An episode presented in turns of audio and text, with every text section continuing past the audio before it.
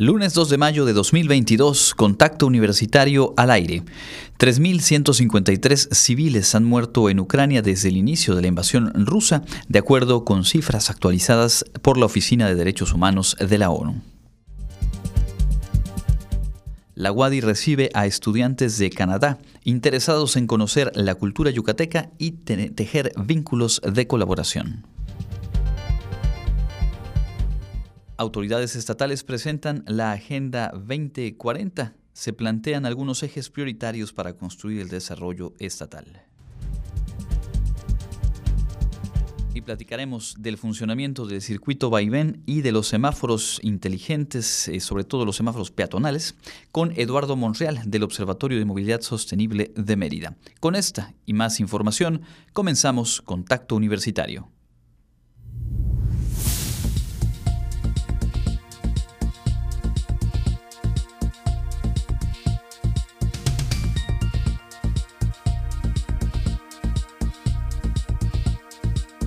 Contacto Universitario. Nuestro punto de encuentro con la información.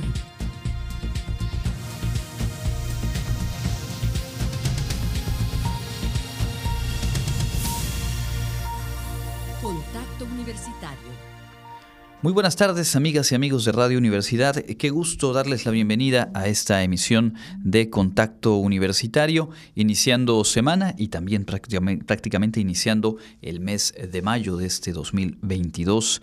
Mi nombre es Andrés Tinoco y junto con todo el equipo de producción del informativo, así como la asistencia técnica de Nelly Ruiz y la presencia del ingeniero Manuel González. Le damos la bienvenida, le invitamos a quedarse en los próximos 60 minutos. Revisaremos las noticias, la información, las entrevistas más relevantes que hemos preparado en esta jornada.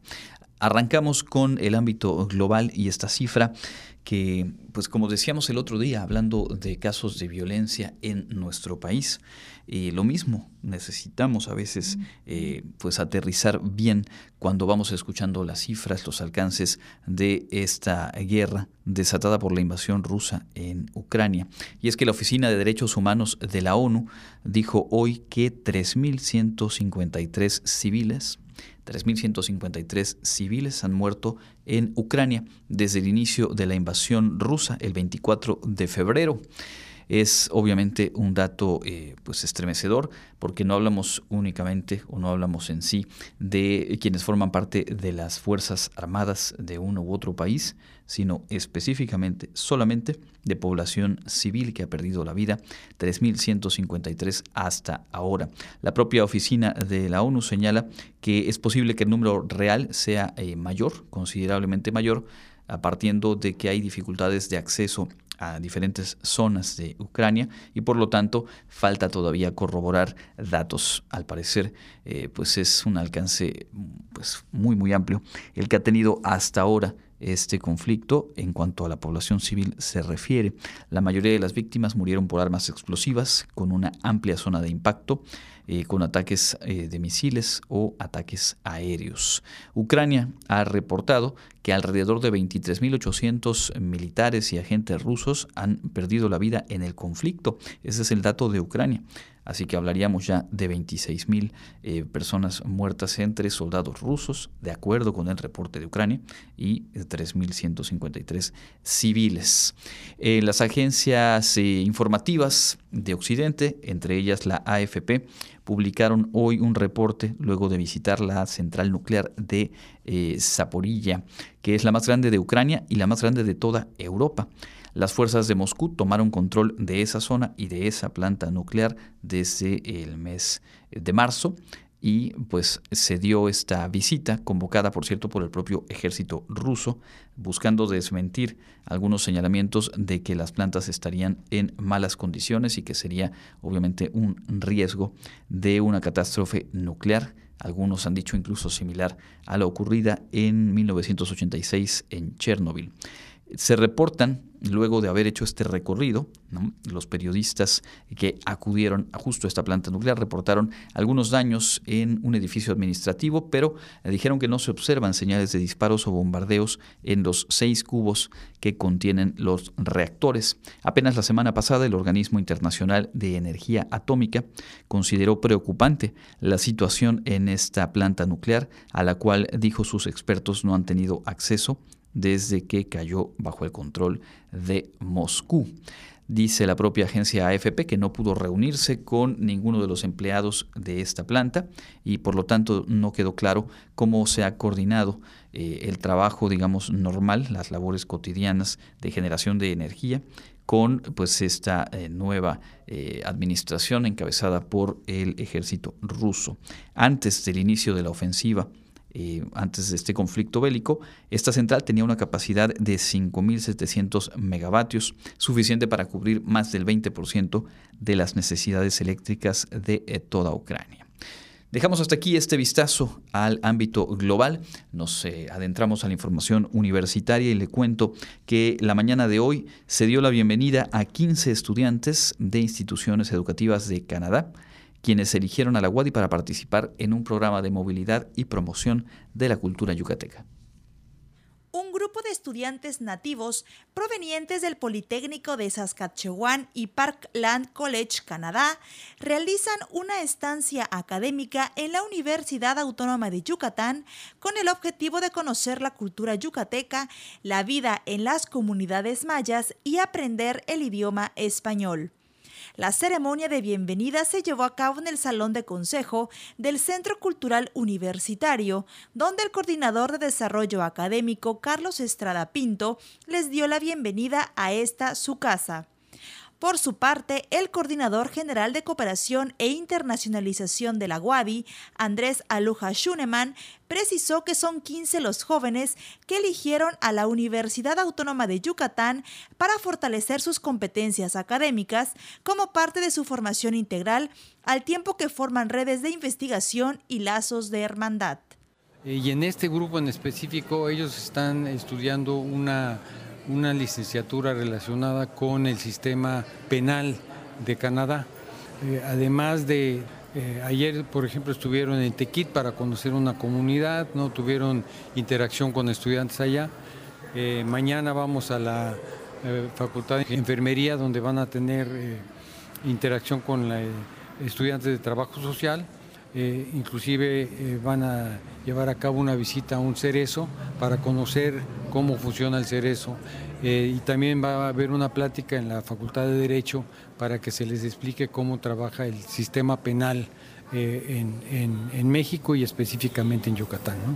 Explicó que el programa de cultura yucateca y español de la UADI tiene como objetivo brindar nuevas experiencias, habilidades, conexiones y conocimientos que impulsen su carrera y que enriquezcan la prosperidad económica de Canadá. Para Contacto Universitario, Jensi Martínez. También hoy se presentaron eh, los resultados de la consulta para la elaboración de la Agenda 2040 del Estado de Yucatán. Entre las opiniones y las voces que eh, se plasmaron en diferentes foros y espacios de consulta estuvieron las de eh, académicas, académicos y pues, profesionales de nuestra universidad. Mejor movilidad, calidad en el transporte público, atención a la violencia contra las mujeres y cuidado al medio ambiente son algunas de las principales peticiones de sociedad, comunidad académica, estudiantil y empresarial en la Agenda 2040 que fue presentada por el gobernador Mauricio Vila Dosal. En presencia del rector de la UAD José de Jesús Williams, así como de invitados especiales, recordó que gracias a cada foro, consulta y diálogo se tiene la claridad de lo que se tiene que hacer. Tenemos la claridad de hacia dónde vamos y qué es lo que tenemos que hacer para lograrlo. Por eso quiero platicarles cuáles son los resultados de estos cuatro meses en la construcción de la agenda, escuchando las voces de las y los yucatecos. En primer lugar, uno de los temas que más demandó la ciudadanía es que quieren un Estado seguro para ellos en estos momentos, pero también para sus hijos. Y por ello tenemos que seguir reforzando nuestra seguridad con más infraestructura, con más tecnología, pero especialmente seguir trabajando en nuestro capital humano, en nuestras corporaciones policíacas y en la coordinación con los demás órdenes de gobierno. Otro tema que también salió mucho en el tema de seguridad es la demanda de que la Fiscalía General del Estado se convierta en un organismo autónomo para garantizar la imparcialidad y el cumplimiento de sus tareas en materia de impartición de justicia.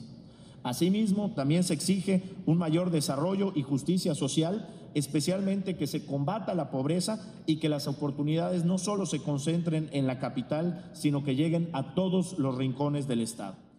Vila Dosal añadió que se debe continuar con el crecimiento ordenado del Estado con el fin de que todas y todos los yucatecos tengan las mejores oportunidades en áreas como turismo, atracción de inversiones y con ello la generación de empleos.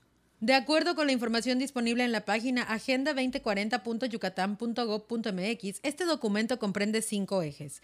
Yucatán con mejor calidad de vida, Yucatán próspero y competitivo, Yucatán unido con bases en alianzas estratégicas, Yucatán que cuida el planeta de manera responsable y Yucatán con seguridad, paz, justicia y buen gobierno.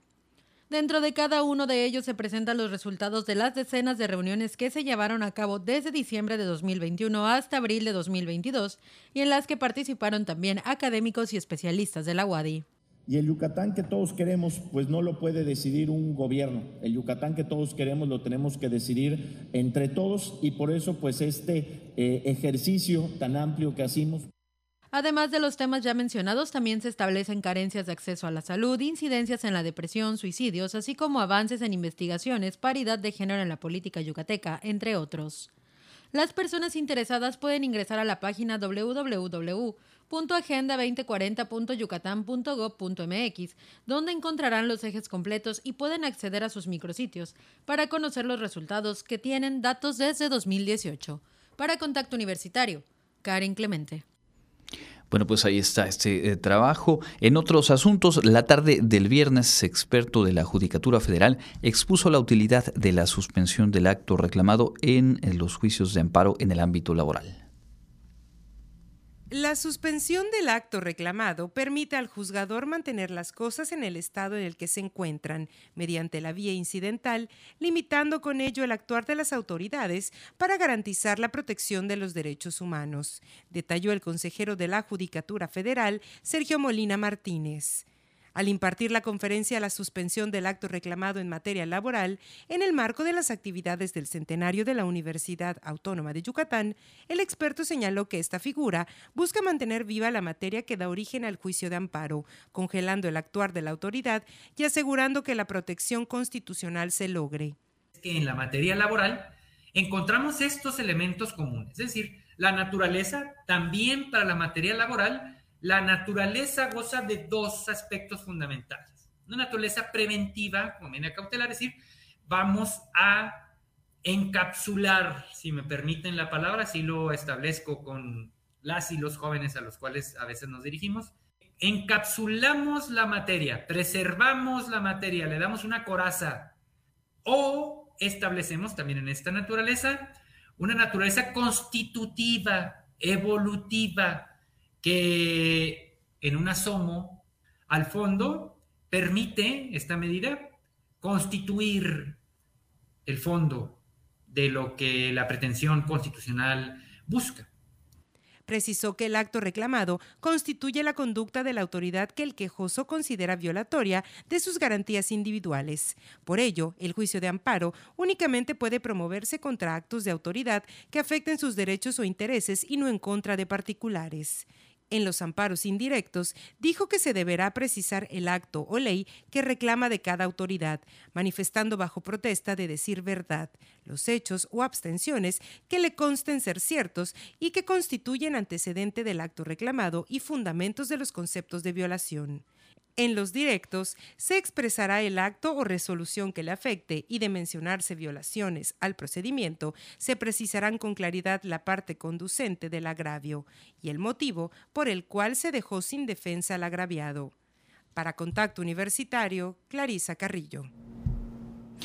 Este miércoles iniciará un ciclo de proyecciones de cine al aire libre aquí en el Centro Cultural Universitario. Es una invitación abierta para el programa, eh, bueno, para asistir a este programa que es eh, parte del trabajo cultural de nuestra universidad.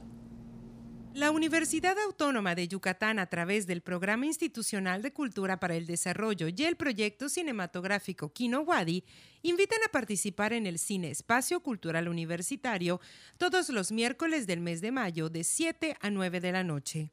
Al respecto, el responsable de Kino Wadi, Manuel Escofie Duarte, informó que en esta ocasión el tema de este mes se titula Yucatán en el cine mexicano, la tierra del faisán y del encuadre. Estamos retomando esta actividad del cine espacio que ya desde muchos años habíamos manejado en una sede y horario distintos con este ciclo de películas eh, filmadas, eh, películas mexicanas filmadas en Yucatán y que a través de la óptica del cine mexicano capturan o intentan capturar lo que es la cultura yucateca. O sea, es cómo Yucatán y su cultura son vistos a través del cine mexicano.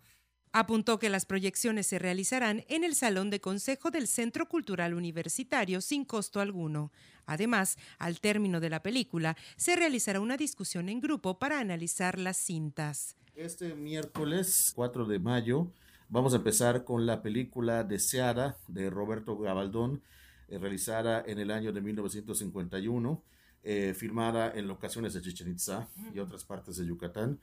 Luego vamos el miércoles 11, también en el mismo horario de 7-9, vamos a proyectar la película Peregrina, que es eh, una película sobre la vida de Felipe Carrillo Puerto, pues el orgulloso y bien recordado fundador de nuestra universidad. Eh, por supuesto que es una película que más que nada se enfoca pues, en el romance que tuvo con la periodista Alma Reed, pero pues hasta ahora es pues, eh, eh, el documento cinematográfico más famoso y percedero que tenemos sobre él en ese sentido. Agregó que el 18 de mayo los asistentes podrán disfrutar La Casta Divina del director Julián Pastor, mientras que el 25 de mayo las proyecciones de este mes cerrarán con Un embrujo a cargo del director Carlos Carrera. Para consultar más información sobre esta y otras actividades, visitar el Facebook de Kino Wadi y Cultura Wadi. Para Contacto Universitario, Clarisa Carrillo. Ahí está la invitación, arranca este miércoles. Cerramos el bloque con parte de lo vivido en las primeras jornadas de los Juegos Deportivos de Educación Media Superior. El Colegio de Bachilleres del Estado de Yucatán, plantel Tishkokop, se proclama campeón en la disciplina de handball tras vencer a la Escuela Preparatoria 2 de la UABI con un marcador 26-22 durante los Juegos Deportivos de la Educación Media Superior. En la rama femenil, la preparatoria 2 hizo lo propio y le ganó a la preparatoria 1 con un marcador de 23. El pasado sábado se llevó a cabo de manera maratónica la competencia de handball en el Centro Deportivo Universitario con ocho duelos programados en un sistema de competencia de round robin, jugando los dos mejores la gran final de las ramas varonil y femenil. Durante la justa deportiva debutaron la Cobay Dishkokop, Preparatoria CTM y Preparatoria Hunukma. Además, se anotaron un total de 258 goles y se tuvo una participación de 42 estudiantes. En la rama femenil, las posiciones quedaron de la siguiente forma. En tercer lugar, Preparatoria Hunukma. En segundo, la Preparatoria 1 Wadi. Y en primero, coronándose como las campeonas de esta edición, las Diablitas de la Preparatoria 2 Wadi. En la rama varonil, en la tercera posición, la Preparatoria CTM. En segundo lugar del podium, los Diablos de la Preparatoria 2 Wadi. Y en primero, el equipo de la Cobay Tishkokop. Para Contacto Universitario, Jensi Martínez. Y en el ámbito local, trabajadores activos y jubilados marcharon ayer en Mérida con motivo del Día del Trabajo, no solo para exigir mejores condiciones de trabajo, sino para quejarse de iniciativas y políticas del gobierno que perjudican a la clase trabajadora. Los marchistas salieron de la calle 59 con 72 poco después de las 8 de la mañana con pancartas, mantas con frases de sus demandas y una batucada. Caminaron hasta Palacio de Gobierno y allí 12 oradores dieron sendos discursos, lanzaron sus consignas y pidieron unidad entre los trabajadores. Al encabezar una agenda de trabajo con las ciudades de Guatemala y Antigua, el alcalde de Mérida sostuvo reuniones por separado con los ministros de Educación, Claudia Ruiz de Estrada, y de Economía, Janio Rosales, con el propósito de estrechar los vínculos de colaboración y seguir cumpliendo con honrar la memoria de los ancestros y la cultura maya. Ambos ministros externaron el enorme interés de estrechar los vínculos con Mérida, toda vez que son pueblos hermanos, que conservan la paz y armonía entre sus pobladores y por los resultados de seguridad y bienestar que se ha procurado por parte de sus gobiernos y ciudadanía. En las reuniones se plantearon temas con visión a corto, mediano y largo plazo en cuanto a estrategias que permitan brindar apoyo para el intercambio de estudios académicos y consolidar mecanismos de proyección e impulso para los artesanos con el fin de brindarles escaparates de exposición y venta entre ambos países. La Secretaría de Salud informó que hasta el día de ayer, primero de mayo de 2022, se detectaron 14 nuevos casos de COVID en Yucatán. Ese día tampoco hubo registros de fallecimientos. Todos los contagios se registraron en la ciudad de Mérida. Para Contacto Universitario, Jensi Martínez. Pues ahí está lo más destacado de la información universitaria y también de la información local. Ahora vamos a dar un vistazo a el plano nacional.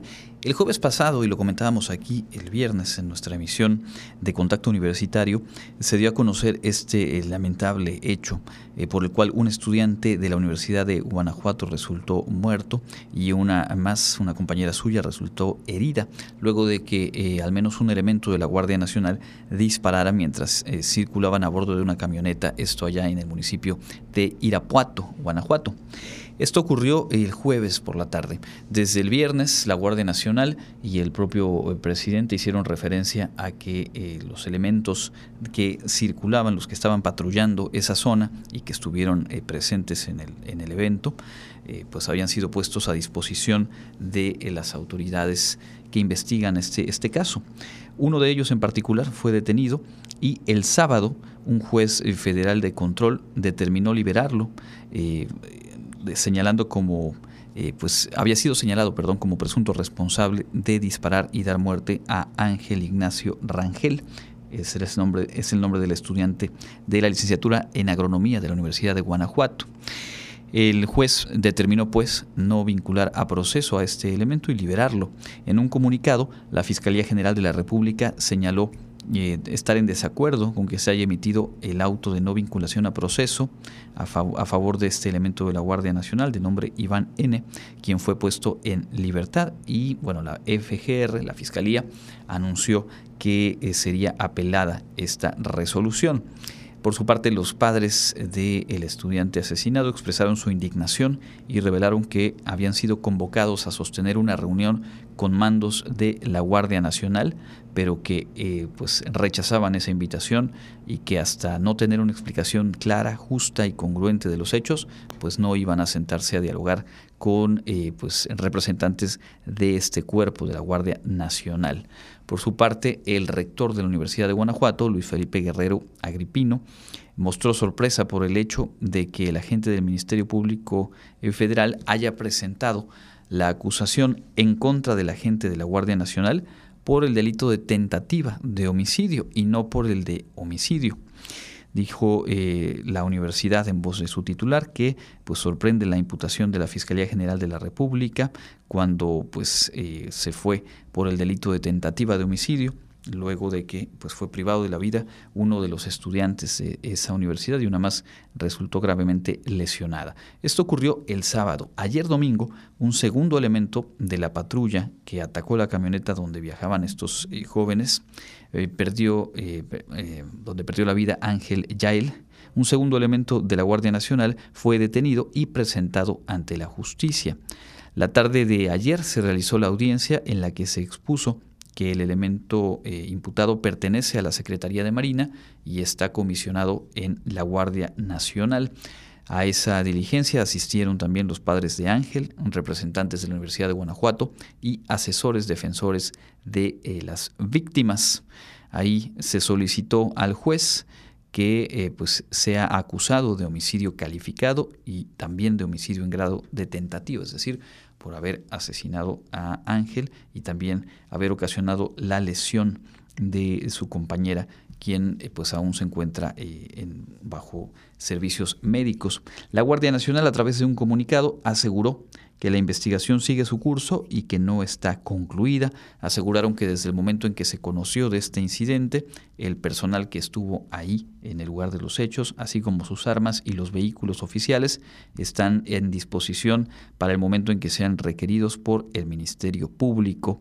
El presidente de la República hoy también eh, pues, eh, fue abordado sobre este tema y detalló que el elemento que fue liberado se mantiene sujeto a investigación dado que se comprobó que también accionó su arma de fuego, lo que explica, eh, digamos, esta resolución del juez que dejó en libertad al primer elemento, es el hecho de que sí se comprobó que había disparado, pero que la bala que habría quitado la vida a este estudiante no provino de su arma de cargo y por lo tanto hay este segundo elemento al cual ya detienen y presentan ante las autoridades y pues sería el responsable de haber accionado eh, el arma que finalmente eh, mató al estudiante.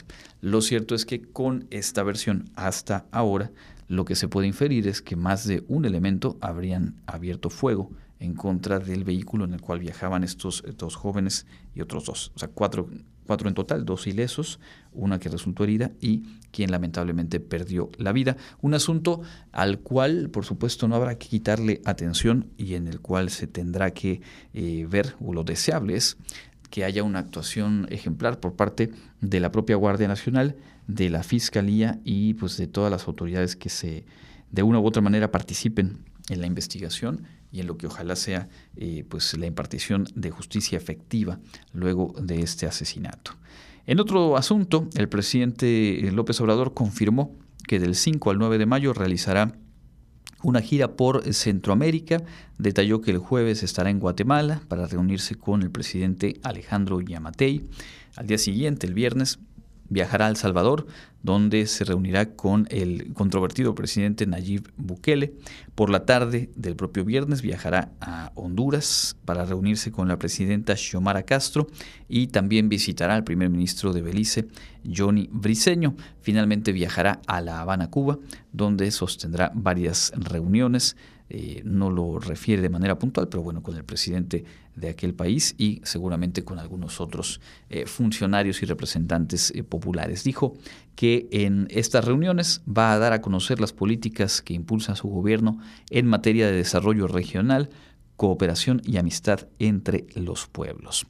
Esto en lo que toca a la gira que esta semana realizará el presidente.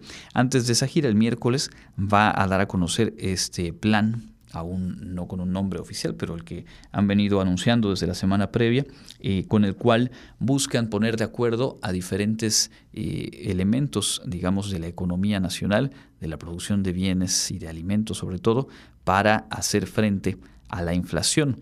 Y en ese, en ese tema de la inflación hay, un, hay una nota muy interesante que se publica hoy en prensa nacional que da cuenta a partir de un estudio realizado por el Grupo Consultor de Mercados Agrícolas, da cuenta de cuál es el grado de sobreprecio cómo se va, digamos, aumentando el precio a través de la cadena de intermediarios y cuál es la disparidad del costo de producción o el costo o el precio al cual le compran al productor y el precio que llega al consumidor final, a cada uno, a cada uno de nosotros. De acuerdo con este eh, estudio, elaborado, reitero, por el Grupo Consultor de Mercados Agrícolas, em, intermediarios ofertan al consumidor mexicano productos agrícolas a precios de entre 100, 200 y hasta 680% más elevados respecto al precio con el que se consigue directamente con los productores del campo, hasta seis veces, cerca de siete veces más. El ejemplo más alarmante es el del nopal, cuyo precio al productor, lo que le pagan a, los productores es de 2.7 pesos, después en, en reparto llega a 3.4 pesos, para vendedores al mayoreo 3.84 pesos y al consumidor final llega a venderse hasta en 29.9 pesos, es decir, hay una diferencia del 680%. Otros casos relevantes son el del tomate verde y el de la calabacita, cuyos márgenes entre comercializador y consumidor son de entre 239 y 210%. La lista que da este estudio es muy amplia, muchos otros productos como el brócoli, eh, por ahí también la fresa, el plátano, la zanahoria, el tomate saladet, el melón, el limón, la guayaba, la papa, la toronja, la lechuga, todos ellos con un margen muy muy amplio entre el precio que le pagan al productor y el precio con el que se vende después en las tiendas, autoservicios, mercados, etcétera. Un dato que hay que tener en cuenta y que explica en cierta parte el por qué la inflación ha crecido al ritmo que lo ha hecho sin eh, visos de poder dar tregua al bolsillo de las y los eh, mexicanos. Em, decíamos, ese es un tema pendiente que el presidente anunciará el miércoles y habrá que ver en qué consiste, cuáles son las posibilidades de, que efectivamente se lleve a los hechos ese plan y cuáles son los resultados que vaya arrojando. Pero el otro de los grandes temas, de los grandes problemas que enfrenta el país, que es el de la seguridad pública, pues tuvo este fin de semana eh, datos, cifras que son eh, pues verdaderamente como una cubetada de agua fría. De acuerdo con el reporte diario del Secretariado Ejecutivo del Sistema Nacional de Seguridad Pública, es decir, datos oficiales, ayer domingo, primero de mayo, ha sido el día más violento en lo que va de 2022. En total fueron 112 personas las víctimas de homicidio doloso. El Estado de México, con 16, es eh, la entidad donde pues, se dieron más homicidios dolosos en una sola jornada, 16 en un día, seguido de Guanajuato con 15 casos, Michoacán con 11 y Jalisco con 8 homicidios solamente en la jornada de ayer. Reitero, el día de ayer, el más violento en lo que va del año, 112 eh, víctimas de homicidios dolosos, 112 homicidios dolosos. El año pasado, 2021, los dos días más violentos fueron el domingo 25 de abril y el domingo 4 de julio, en ambos casos 115 asesinatos. Así que es prácticamente una cifra similar, 112 la del día de ayer domingo. Y si tomamos el fin de semana completo, el que acaba de concluir, en total se registraron 230 asesinatos. 230 asesinatos en el país en un fin de semana. En lo que va de este año, en todo el, territorio nacional, han, han sido asesinadas 8.478 personas, de acuerdo con este propio reporte diario del Secretariado de Seguridad Nacional. El promedio entonces eh, queda ubicado en 78 homicidios al día. Así es el tamaño de la problemática que se vive en pues, uno de los delitos de más, más, alto impacto y sin duda de los más graves que se pueden cometer, como lo es el homicidio doloso. De acuerdo con una compilación de Ricardo Márquez Blas, especialista en seguridad pública y sistemas de información, eh, hasta el 28 de abril, es decir, todavía sin lo que se acumuló este fin de semana y de lo que veníamos hablando, la cifra de lo que va del sexenio llegaba ya a 120.499 homicidios dolosos, más allá de que se ha dicho desde el propio gobierno federal que ya se ha frenado una tendencia al alza, en algún momento se habló de un punto de inflexión e inclusive hace no mucho la secretaria de Seguridad, Rosa Isela Rodríguez, hablaba ya de cierto decrecimiento marginal, pero de crecimiento en cuanto a la violencia y los homicidios, pues un fin de semana como este en el que concluyó abril y comenzó mayo, pues nos vuelve a dar un golpe de realidad. Dejamos hasta aquí este bloque de noticias nacionales. Vamos a hacer una pausa y al volver estaremos revisando la información internacional. Tendremos también la actualización deportiva y estaremos hablando acerca de estos asuntos de movilidad de nuestra ciudad, la ruta periférico vaivén y también los semáforos peatonales.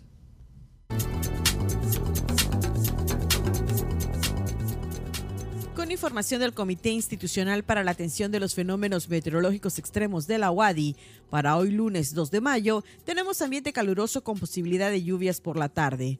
La máxima temperatura se espera que llegue a los 39 grados Celsius y la temperatura mínima estará entre los 21 y 27 grados en el amanecer de mañana martes. En la ciudad de Mérida, centro y oeste, la temperatura máxima estará en 39 grados y la mínima de 23. En la costa se esperan temperaturas máximas de 34 grados y mínimas de 23, con cielo medio nublado. En el sur y sureste del estado, la temperatura más alta será de 38 grados y las mínimas de 23. El cielo estará despejado. En el este y noreste de Yucatán tendrán como máximo 36 grados y una temperatura mínima de 21. Para Contacto Universitario, Elena Pasos.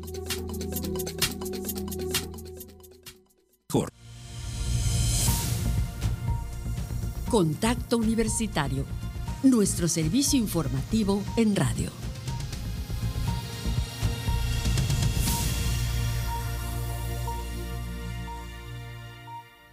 14 horas con 36 minutos, estamos de vuelta en Contacto Universitario, emisión de lunes 2 de mayo. Muchas gracias por estar en sintonía. Antes de dar paso a nuestra entrevista de hoy, una nota por ahí en el ámbito internacional que me llama la atención, más allá de que, como hemos dicho y los números constatan, vivimos un momento en México y en Yucatán muy distinto a pues, eh, los más eh, serios, los más álgidos en lo que tiene que ver con el COVID-19 pues no deja de ser llamativo que la agencia pública que monitorea esta enfermedad en Dinamarca, en aquel país escandinavo, anunció que desechará 1.1 millones de vacunas contra el COVID debido a que están por expirar y han fracasado los intentos de donarlos a países en desarrollo. Según esta misma agencia, en Dinamarca, 81% de sus habitantes han recibido dos dosis y 62% una dosis adicional de refuerzo, una población total de 5.8 millones la que tiene aquel país y dicen en, en, esta agencia a cargo de la gestión del COVID que hubo problemas con la donación de vacunas porque por primera vez en lo que va de la pandemia la oferta supera la demanda. Y aquí uno no puede dejar de pensar en eh, pues, lo incompleto de, esa aseveración, porque seguramente en eh, varios de los países más desarrollados, como lo es Dinamarca, eh, pues sí, la oferta de vacunas habrá superado la demanda, la gente ya no acude a vacunarse, se vive un momento muy distinto, pero habría que bajar un poco la vista y revisar dentro de las estadísticas globales en muchos países de, África, en varios países de América Latina y en otras partes de Asia, pues los niveles de vacunación todavía distan mucho de tener este momento donde la oferta de vacunas supere la demanda. Si bien ha, eh, ha anunciado o ha aclarado la propia agencia danesa que ya ha donado 9 millones de dosis y que trabaja con otros países de la Unión Europea para poder buscar en dónde a dónde poder hacer llegar donaciones de más vacunas, pues dice que aún falta capacidad de logística en los países en desarrollo y que también pues no han fluido las negociaciones o digamos los acuerdos necesarios para que países reciban por lo pronto este 1.1 millón de dosis de vacunas que serán desechadas así. Increíble increíble lo que, lo que ocurre en el mundo y cómo van cambiando los, los, diferentes panoramas según las coordenadas geográficas, ¿no? A donde uno acerque el lente como en el Google Maps. Bien, dejamos este asunto, únicamente no quería eh, dejar de comentarlo con ustedes. Ahora sí vamos a nuestra entrevista de esta tarde. Un poco más adelante, la actualización deportiva universitaria con Ignacio Silveira y por supuesto también tendremos la agenda universitaria.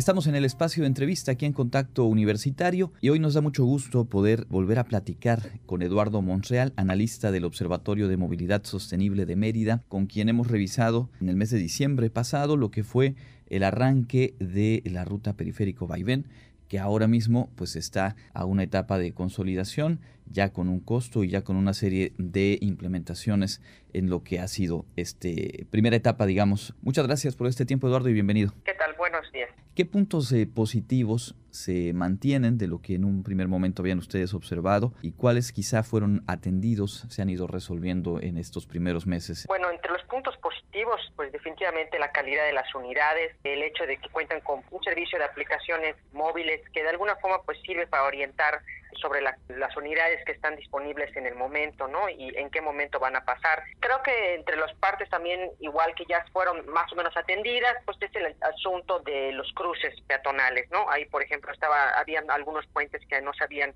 terminado de construir.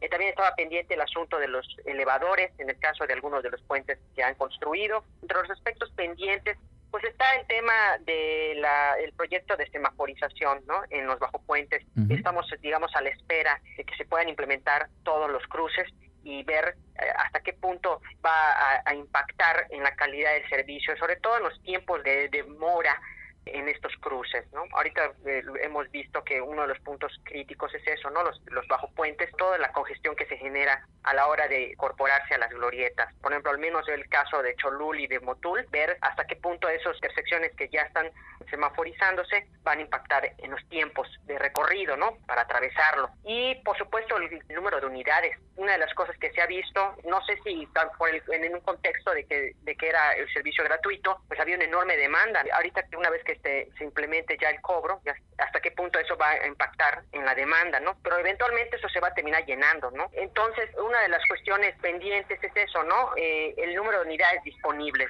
Justamente en este tema de, de, la alta demanda que ha tenido, revisaba por ahí algunos datos y hablan de alrededor de 12 mil usuarios diarios y se han repartido eh, cerca de 25 mil credenciales con las cuales se va a realizar el cobro, aunque también se ha dicho en una primera etapa se mantendrá la posibilidad del pago en efectivo.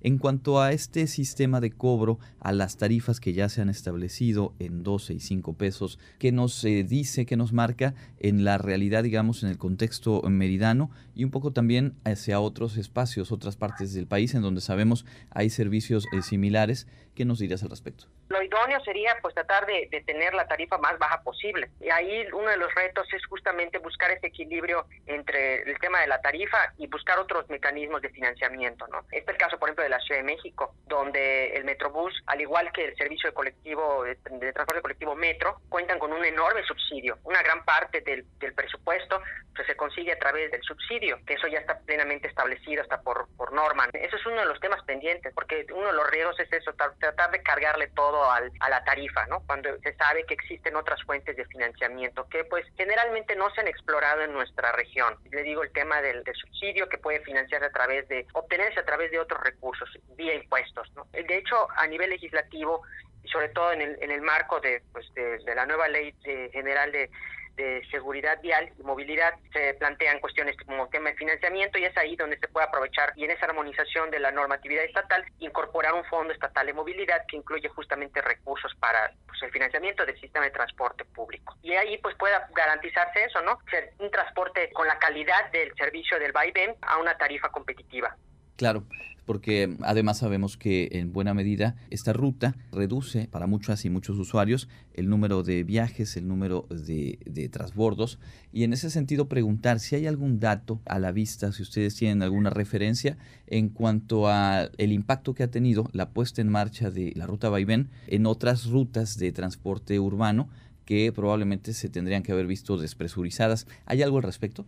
Desafortunadamente no tenemos datos ahí a la mano, ¿no? Eso ahí más bien el que podría tener esa información sería eh, el Instituto de, Movilidad y Desarrollo Urbano y Territorial, el INDUT, que cuentan ya con bases de datos en tiempo real. Entiendo que ya algunas algunas rutas, algunos servicios cuentan con ese esos datos, ¿no? Y sería cuestión de ver hasta qué punto el INDUT podría facilitar algunos datos justamente para ver esos cambios. Más que nada las impresiones son de carácter cualitativo, ¿no? Lo que hemos estado viendo, ¿no? Que sí es un tema que ayuda bastante a la gente que trabaja en la periferia y vive también en la periferia. Se evita esa, esa necesidad de tener que trasladarse al centro y realizar transportes en el centro. ¿no? Creo que ya está más que claro que esa lógica de desplazamientos no es sostenible, ¿no? En términos de costos, en términos sobre todo de tiempo. Definitivamente se tiene que apostar no solo por el circuito vaivén, sino también por otra, otra serie de cambios y, reestructuraciones de las rutas existentes, justamente garantizando una red, literalmente como una malla, ¿no? Donde la gente pueda llevar a cabo transbordos en distintos sectores de, ya no hablemos de la ciudad de Mérida, sino de toda la zona metropolitana. Estamos platicando con Eduardo Monreal, analista del Observatorio de Movilidad Sostenible de Mérida, y otro de los eh, puntos que queríamos abordar en esta, en esta oportunidad de platicar contigo es la puesta en funcionamiento de semáforos peatonales. Y ustedes ya han compartido a través de sus redes sociales algunas observaciones de las cuales te pediría eh, pues eh, compartirnos lo, lo, sustantivo y me parece que son, son atendibles y tendrían que tener respuesta por parte de la autoridad. Sí, bueno, uno de los aspectos, eh, digamos, críticos de estos semáforos es, entre otras cosas, el tema de la ubicación de las estructuras, de las luminarias. Se recomienda de que los semáforos peatonales únicamente estén enfocando pues a los cruces peatonales y por lo tanto pues tienen que estar eh, pues distanciados de los semáforos vehiculares. Eso es por un lado no el tema de las alturas. Hasta donde sabemos las alturas a las cuales deben estar ubicados los semáforos peatonales rondan entre los 2 y 3 metros. O sea mínimo 2 máximo 3 cosa que no se no se observa. De hecho, se ha observado que la mayoría de estos semáforos están ubicados prácticamente al, ras de los tres metros. Y otro gran problema es que, por otro lado, los semáforos vehiculares están por debajo de la norma. La altura mínima es de tres metros. Se ha observado que muchos están ubicados prácticamente a esa altura, ¿no? Entonces, pues al final terminan dándose esas situaciones en las que el semáforo peatonal está a la misma altura que el vehicular y están al ladito uno de otro. Aquí hay una serie de, digamos, de retos, ¿no? En el caso de, de intersecciones ubicadas en la periferia en avenidas bastante amplias, pues sí existe esa oportunidad de ir distanciando y colocando incluso los semáforos con estructuras independientes, una de otra, ¿no? Pero sí, el, el gran reto está, por ejemplo, en el centro histórico, donde las banquetas son muy estrechas, las calles en general también son muy estrechas, las construcciones están alineadas al paramento, entonces hay muchas restricciones respecto al espacio, ¿no? Hay un tema ahí, pues, de cómo, cómo ir emplazando estas estructuras. Eh, también está el reto, por ejemplo, de los tiempos de recorrido, ¿no? De, que, de los tiempos, los, las fases semafóricas. En este caso, también son son insuficientes, especialmente en zonas de alta demanda peatonal, como es el caso del centro histórico. Una de las recomendaciones es en el tema de, los, de las fases exclusivas para peatones y, por supuesto, resolver este tema de, las vueltas derechas, que eso es otro tema pendiente, ¿no? En algunas intersecciones se puede hacer una reconfiguración de las vueltas derechas continuas, colocándoles isletas de refugio peatonal, pasos preferenciales, más o menos como se está, eh, como está construida, por ejemplo, la intersección de la antigua glorieta de la Gonzalo Guerrero, ahí donde está la Torre Banamex en prolongación Montejo. Pues es una intersección dentro de lo que cabe funcional para el peatón porque tiene los tiempos semafóricos por un lado, pero las vueltas derechas pues están reguladas eh, simplemente por un ceda al paso, ¿no? Y el peatón siempre va a tener prioridad, cosa que al día de hoy no se logra, por ejemplo, en otras intersecciones con vueltas derechas. Los vehículos circulan, tengan la, la, fase en verde o en rojos, dan la vuelta derecha, ¿no? En algunos casos se ha observado, por ejemplo, que los radios de giro, los chaplanes, pues están bastante amplias y eso desalienta a que los vehículos cedan el paso a los peatones. Generalmente, pues terminan agarrando la curva incluso eh, sin, desacelerar, ¿no? Y eso pues definitivamente es un riesgo para los peatones, especialmente cuando tienen el semáforo peatonal en verde. De manera muy puntual preguntarte, ¿había otra alternativa eh, para que no fuera la luz de color verde en tanto el semáforo vehicular como el peatonal? Tema de los colores, pues eh, teníamos esa inquietud al principio, de hecho cuando se anunció al año pasado, teníamos esa inquietud respecto a los colores, pero después de llevar a cabo el trabajo de investigación que después publicamos en la página de observatorio, nos dimos cuenta de que no solo no es un asunto extendido el tema del uso del blanco, sino incluso es la mayoría de los países se maneja el verde y nos llevamos también la, la, sorpresa de que la norma oficial mexicana establece únicamente el color verde, ¿no? Entonces, mm, de tal manera que no tenemos ni sustento técnico, ni sustento jurídico, ni con base en la experiencia internacional, el, eh, evidencia que contravenga el uso del verde como color, ¿no? O sea, está bastante extendido, estuvimos indagando y no existen discusiones serias que cuestionen el uso del verde como luz para los peatones, ¿no? para, para los semáforos peatonales. Y eh, redondeando y agradeciendo este tiempo, podríamos quizá tener como una conclusión eh, temporal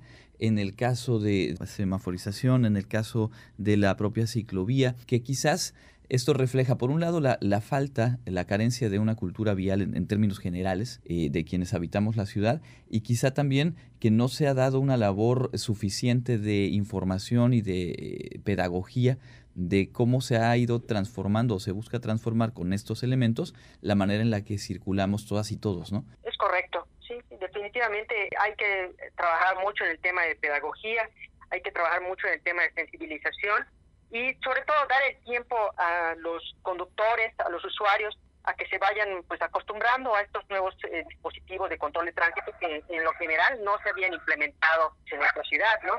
Salvo el caso del centro histórico, la realidad es que el tema de los semáforos peatonales eh, fueron han sido intervenciones previos a estos proyectos de semaforización del gobierno del estado, siempre habían sido proyectos aislados, solo en algunas intersecciones. Este es el primer caso en el que se implementa de forma masiva y pues definitivamente como cualquier cosa nueva pues siempre va a generar eh, reacciones. Creo que es parte del proceso de, ir acostumbrando a la gente a estos nuevos dispositivos y pues eh, definitivamente lo que se tiene que estar monitoreando es los efectos en la conducción los, y sobre todo eh, un monitoreo bastante puntual de los siniestros viales, ¿no?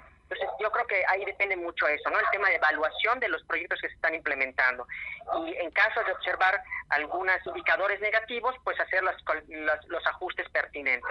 De nueva cuenta, agradecemos mucho este tiempo compartiendo con nuestra audiencia y ojalá podamos eh, retomar la conversación más adelante, justo para no perder el hilo y para hacer esto que a lo que nos invitas, de dar seguimiento y de poder tener elementos para comprender y para mejorar la manera en la que funciona nuestra ciudad en términos de movilidad. De acuerdo, muchas gracias por la invitación. Es Eduardo Monreal, analista del Observatorio de Movilidad Sostenible de Mérida, platicando aquí en Contacto Universitario. Continuamos con más.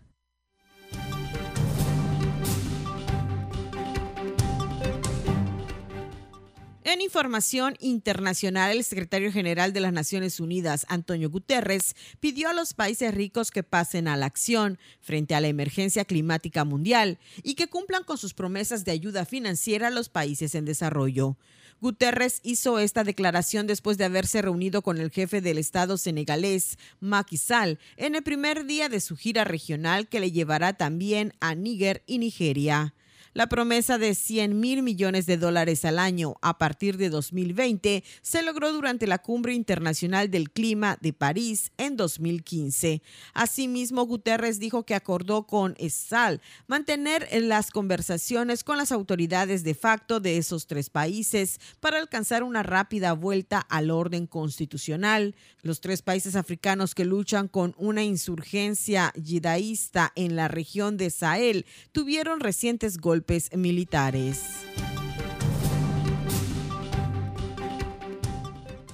En Dinamarca, las autoridades sanitarias informaron que el país desechará 1.1 millones de vacunas contra el COVID-19.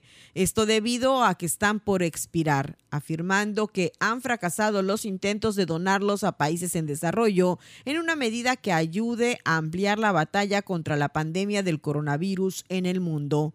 Statens Serum Institute, la agencia pública que monitorea el COVID-19 en Dinamarca, anunció que el coronavirus en el país escandinavo está actualmente bajo control y la tasa de vacunación es alta. Un 81% de los 5.8 millones de habitantes de Dinamarca han recibido dos vacunas y un 62% el refuerzo. La agencia señaló que Dinamarca, como muchos países del mundo, tiene un exceso de vacunas contra el COVID-19. 19.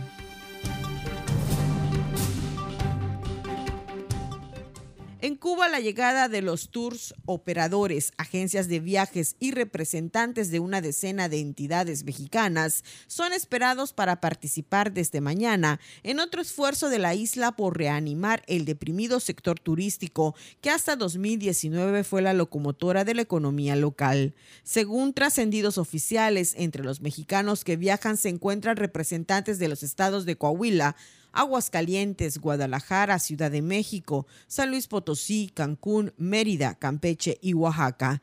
La presencia de México en la Feria Internacional de Turismo se enmarca en una creciente presencia mexicana en la isla como antesala de la visita que realizará el presidente Andrés Manuel López Obrador al país caribeño el próximo fin de semana. López Obrador cerrará en Cuba un recorrido con fines de cooperación migratoria que lo llevará a Guatemala, El Salvador, Honduras y Belice, aunque el alcance de su estancia a la isla puede ser mayor por el contexto que se realizará. Para Contacto Universitario, Elena Pasos.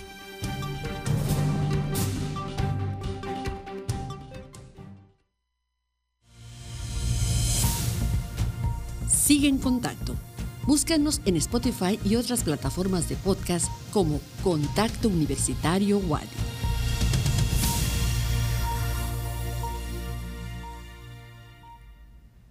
Como cada lunes es momento de enterarnos de lo más destacado que ha ocurrido en el deporte de nuestra universidad. Para ello ya está en la línea telefónica Ignacio Tito Silveira. Buenas tardes Tito, cuéntanos eh, qué ha ocurrido, de qué tenemos que enterarnos. Muy buenas tardes profesor y a toda la gente que nos escucha a través de Contacto Universitario. Hay grandes noticias en el deporte de la Universidad Autónoma de Yucatán porque ya iniciaron los Juegos de Educación Media Superior del año 2022 en esta sexta edición. Ya arrancaron, fueron inaugurados el pasado jueves y este fin de semana vio su primera jornada de actividad con dos disciplinas muy interesantes que se desarrollaron, como son el ajedrez y el balonmano, que tuvieron fecha el 30 de abril y van a continuar las demás disciplinas, pero antes les vamos a contar los resultados del ajedrez porque se llevó a cabo en línea este torneo, esta parte del ajedrez, del deporte ciencia, en donde ya salieron los primeros ganadores, los primeros medallistas de esta edición número 6 de los Judems, comenzando con la rama femenil, Brenda Cabrera de la Escuela Preparatoria número 1 con 6.5 puntos de 7 rondas, obtuvo el primer lugar, el segundo lugar también con 6.5, pero por criterios de desempate. En el segundo lugar, Alexa Caballero de la Prepa Yucatán.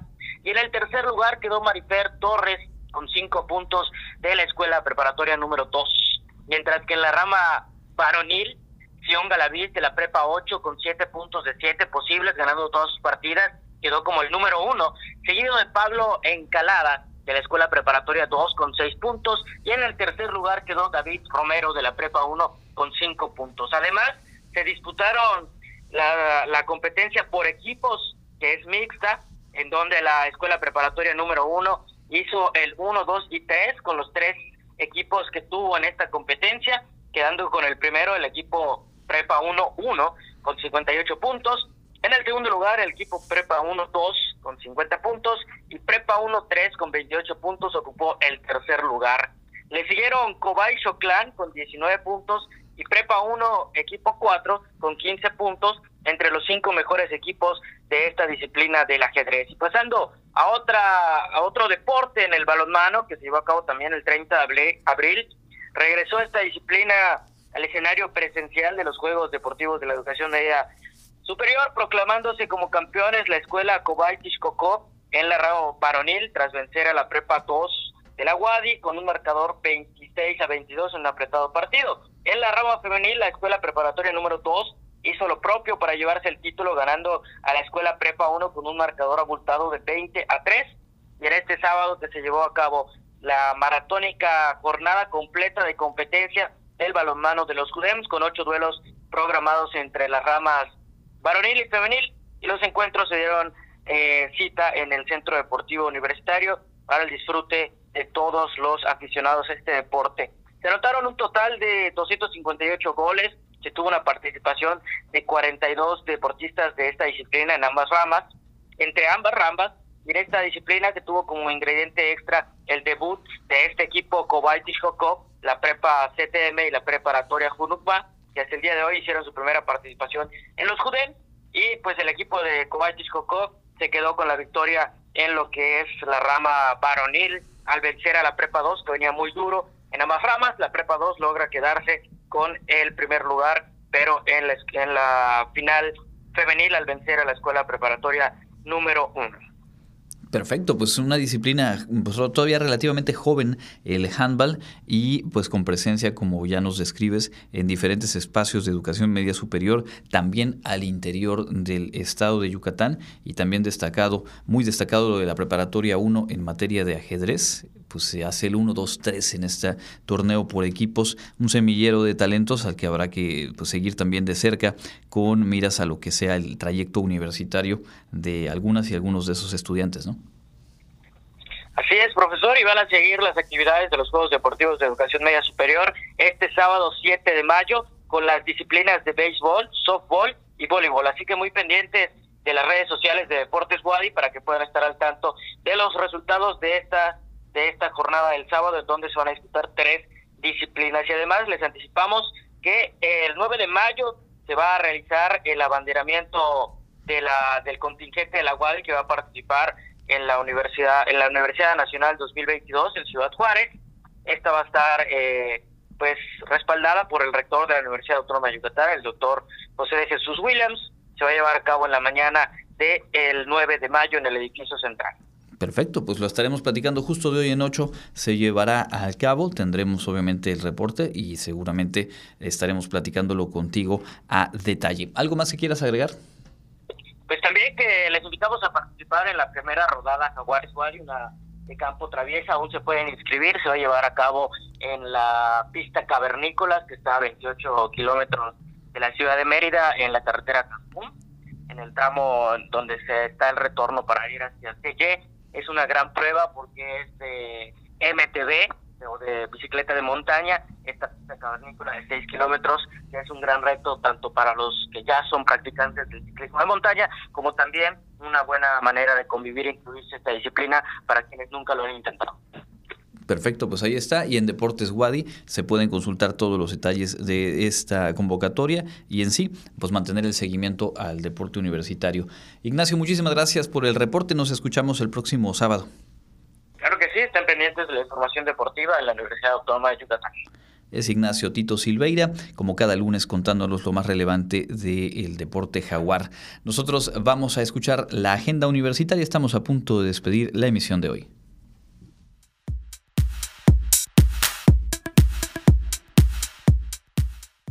Amigos, ya estamos listos con la información de la agenda universitaria. Comenzamos.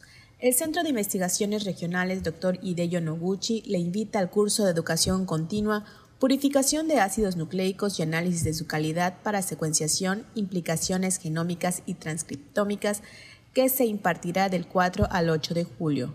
Para mayor información e inscripciones puedes escribir al correo cireducontinua.correo.wadi.mx. La Universidad Autónoma de Yucatán y la Sociedad Mexicana de Investigación de Operaciones organiza el décimo Congreso Nacional de la Sociedad Mexicana de Investigación de Operaciones 2022, a realizarse del 19 al 21 de octubre, en modalidad presencial en las instalaciones de la Facultad de Ingeniería Química de la UADI. Este es un foro científico para presentación de avances y resultados de trabajo de investigación derivados de tesis o proyectos, terminados o en proceso, para mayor información puedes escribir al correo csmio.correo.wadi.mx. La Facultad de Enfermería de nuestra Casa de Estudios te invita a cursar el diplomado en Enfermería Oncológica que se impartirá a partir del 12 de mayo hasta el 28 de octubre. Para mayor información e inscripciones puedes escribir al correo posgrado.enfermería.correo.wadi.mx. Actualízate por medio de los cursos de educación continua que imparte el CIR Wadi. Participa en el curso de inmunoensayos aplicados en el diagnóstico clínico. Iniciamos el 1 de junio. Las inscripciones serán en el correo cireducontinua.correo.wadi.mx y te invitamos a visitar la exposición colectiva de los alumnos de la preparatoria número 2 que se lleva a cabo en el Centro Cultural José Martí y la cual estará abierta al público en general hasta el 21 de mayo. Esto ha sido lo más relevante de la agenda universitaria. Mi nombre es Fabiola Herrera Contreras, Comunicación Digital, Audiovisual e Identidad. Muchas gracias a Fabiola y a todo el equipo de producción de este informativo. Estamos llegando al final. Le agradezco también a usted por haber estado en sintonía. Nelly Ruiz hoy en los controles técnicos. Muchas gracias Nelly. Y nosotros le dejamos la invitación para continuar con la programación de Radio Universidad a lo largo de este lunes y por supuesto mañana a las 8 horas la emisión matutina de este espacio con eh, mi compañera Elena Pasos Enríquez. Yo de vuelta por aquí mañana en punto de las 2 de la tarde con toda la información que se genere desde ahora y hasta ese momento. Mi nombre es Andrés Tinoco, que tenga un excelente inicio de semana. Nos escuchamos mañana. Contacto Universitario, nuestro punto de encuentro con la información. Una producción de la Coordinación de Comunicación Institucional de la Universidad Autónoma de Yucatán.